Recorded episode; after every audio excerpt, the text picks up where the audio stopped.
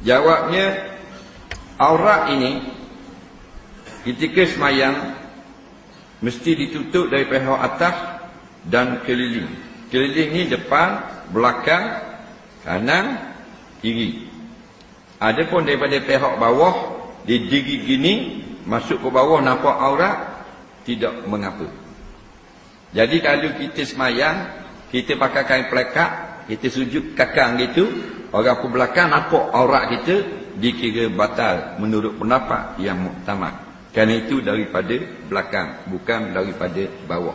Yang maafnya daripada bawah. Tok Imam mayang dalam surat Pakai kain pelekat Tak pakai luar dalam. Dok-dok nakal masuk ke bawah Dia tengok itar ke lubang latar. Nampak lah. Batu Tok Imam Hukumnya soh semayang Siapa suruh itar ke bawah Faham tak? Ha, jadi bila dia diri ke bawah Dia maaf pada syarak Nah, ha, batu lah sebaik-baiknya pakailah seluar belah dalam kalau kita semayang. Nak? Ha. Kalau sama sepakai seluar hok biasa lah jual luar tu pun pakai tracksuit, pakai legging. Nak? Ha. Soalan seterusnya. Kalau musafir kena semayang jemaah tak? Orang yang musafir tidak diwajibkan ke atasnya semayang jemaah dengan maksud musafir yang tidak ada tempat untuk berjemaah. Maknanya bila di musafir masuk highway bila jemaah dia tak wajib keluar pada highway untuk cari masjid. Dah. Ha. Boleh tak salah dengan mak saudara isteri? Hmm.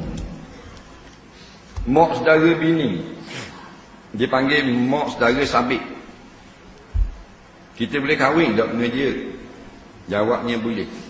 Bila kita cerai bini kita atau bini kita mati, kita boleh kahwin ke mak saudara bini kita. Faham tak? Ha, tapi nak ipung tak boleh pasal dia dua bersaudara. Bini kita dengan mak saudara dia dia panggil dua bersaudara. Nampak? Ha. Wa antajma'u bainal ukhtain. Tak dan bahawa kamu tidak diharuskan menghimpunkan dua yang bersaudara. Dua saudara itu buka kitab tafsir dua makna. Yang pertama adik beradik. Yang kedua bini kita dengan mak saudara atau dengan anak saudara. Nah. Ha, jadi kita tak boleh madu dua orang tu. Maksudnya kalau seorang boleh kahwin dengan mak dara bini. Dengan bini tak kahwin. Nak boleh. Kahwin dengan bini dengan mak dara tak boleh kahwin. Tapi bila kita cerai ada bini kita habis edah boleh kahwin dengan mak saudara dia. Menunjukkan dia bukan mahram. Maka kalau sengaja sentuh ha? Haram. Ha. Apa hukum agama orang perempuan pergi surah bawa anak? Ada yang saya tahu hukumnya memang tak wajib orang perempuan pergi surah. Tapi bukankah dengan cara pergi jemaah surah dapat mendidik anak? Selain kita orang tua ni dapat dengar ilmu agama. Sebab timbul persoalan bila bawa anak jadi masalah. Contohnya berok cing. Tapi kalau fikir gitu orang puan memang tak ada peluang lah nak pergi jemaah. Dengar surah sebab ada anak kecil sama. Haa. ha, dia ngadu orang perempuan macam orang lelaki wajib belajar ilmu yang fardu ain termasuk ilmu bab semayang bab najis dan sebagainya cara bertaharah nak tahu halal haram dan orang puang ni sebenarnya bukan dia wajib pergi masjid tapi bila dia berkahwin dalam keadaan dia menjadi isteri suami dia lah yang wajib mengajar dia Bukan tok guru, bukan ulama, bukan ustaz. Bini kita suami yang tugas mengajar. Cuma di maaf mana-mana suami yang tidak pandai nak mengajar, maka hendaklah membawa isterinya atau suruh isterinya pergi belajar. Maka masih lagi diterima syarak. Faham? Ha, bab tu puan kalau nak pergi belajar agama, laki dia larang, dia boleh keluar rumah juga tidak berdosa. Kerana buat benda yang wajib sunat minta izin ne tak wajib minta izin ha tapi bila pergi bawa nak pergi belajar ada anak kecil dan anak kecil tak kira hak jawabnya sekarang senang tak macam dulu nah kalau bab anak kecil dia ada pampers Nah, ha, jadi dia kecil-kecil dalam pampers tak ada masalah. Boleh bawa di masjid. Di Masjidil Haram ni keliling Kaabah orang bawa budak kecil. Atas dukung, atas belakang, wak gendong. Nak, molek-molek ada. Nak seribu daya. Ada pun yang masalah, anak yang besar sikit. Yang boleh berlari. Bila mak dia pegang, dia letak tangan.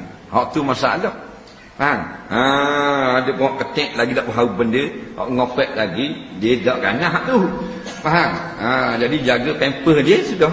Kalau dia jeluruk katakan tu bik najis daripada mulut, kena latar masjid, kita pergi ambil air, masuk.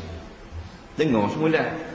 Itulah dia panggil susah payah nak membesarkan anak. Nak pergi dengar ilmu boleh. Tapi dalam keadaan kena jaga anak. Hak nyanda. Eh, ha, ha, duk nyanda tiang sejid. Mak rohok, tak apa rohok itu berpahala. Faham? Ha, yang payahnya, anak tadilah yang nakal. Nah, yang boleh berlari sendiri. Mak pegang letak gitu. Nah, orang tengah sujud, ia naik ke belakang. Sepak dan selok kain. Macam baca kalau gitu, kena pegang molek, kena tambak molek. Nah, ha, pasal ngajar orang. Ada budak cek. Anak dia itu, tapi lama dah. Benda ni berlaku dalam 10-15 tahun dulu. Orang tengah membayar, orang lelaki. Dia akak kain, tengah sujud. Hmm. Kawan tu begitu, tutup tangan. Anak. Keluar dalam tak pakai. Ha.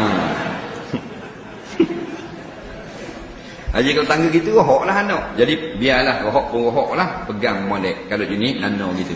Nah, ada budak yang maknya tak banyak pahala. Mana budak juk diam ni. Pergi dengar lagi seram. Tak, dia tak anak ni dua orang belah. Tak gerak. Ya, eh. Ah, tu kurang pahala. Tahu tak?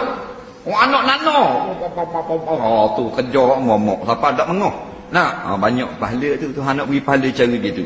Neh, kalau pergi rumah orang yang masuk dalam bilik orang, tarik dak jepul, nyusuklah hati, bawah hati. Nak, ha. ha tu nano. Jadi bila nano susah tak mak? Susah. Bila susah banyak pahala sebab dia orang beriman. Ha. Soalan seterusnya Hati saya kotor Bila saya pergi masjid ada hati tu kata gini Mungkin saja je tak dapat pahala sebab mu nunjuk-nunjuk dan saya pergi masjid kerana Allah. Jawabnya bukan hatimu kotor, tu gangguan setan. Kita mari sejid, mari dengar, mari tepat dengar, mari tepat molek, mari tepat perkara kebajikan.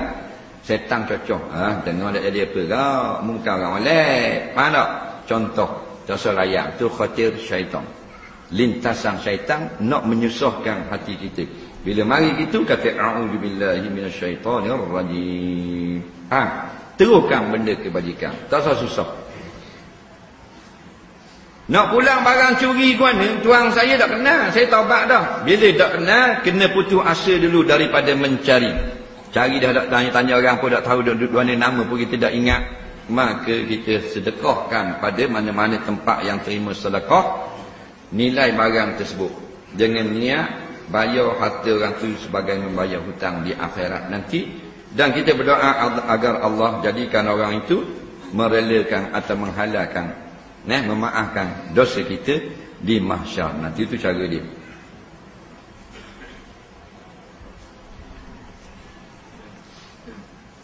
Apa hukum isteri saya suruh saya kirim salam pada ustaz?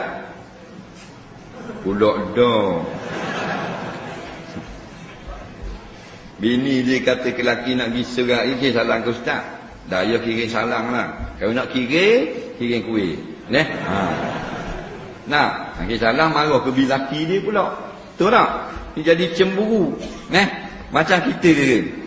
Nah, ha, kita apa benda ni uh, bini kita kirim salam ke orang lelaki lain. Sakit hati tak dengar? Neh? Sakit hati lah dengar. Jadi apa jangan main kirim salam ke orang lelaki gitu. Neh? Ha, nak kirim kuih-kuih. Neh, ha, buat kuih belebak ke boleh dua beledi kirim ke ustaz. Ha, boleh tahan kira. Nah, ha, buat kebajikan itu. Sebab apa? Suami jealous tak kalau kirim belebak itu? Dak. Nah. Ha. Betul ke Ustaz akan berforum dengan Dr. Asri 3 Mac di KL? Tak. Saya kuliah maghrib. Dia forum selepas Isya. Cuma venue tempat yang sama. Faham? Ha. Kita pun baru dapat maklumat benda ni rupanya bertekek. Kita pun tak tahu. Nak, ha, sebab dia ha, minta lama dah. Cuma kita baru beri persetujuan. Ne? Ha. Jadi kaki kata kita pergi ambil bahan teket pula. Allah sallallahu pula. Jadi penganjur yang mengumpulkan penceramah-penceramah lalu dibuat dalam dewan dan dikenakan teket. Nah, ha.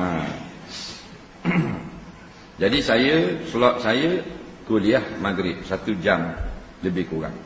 Ni forum lepas isya pukul sembilan setengah. Ha.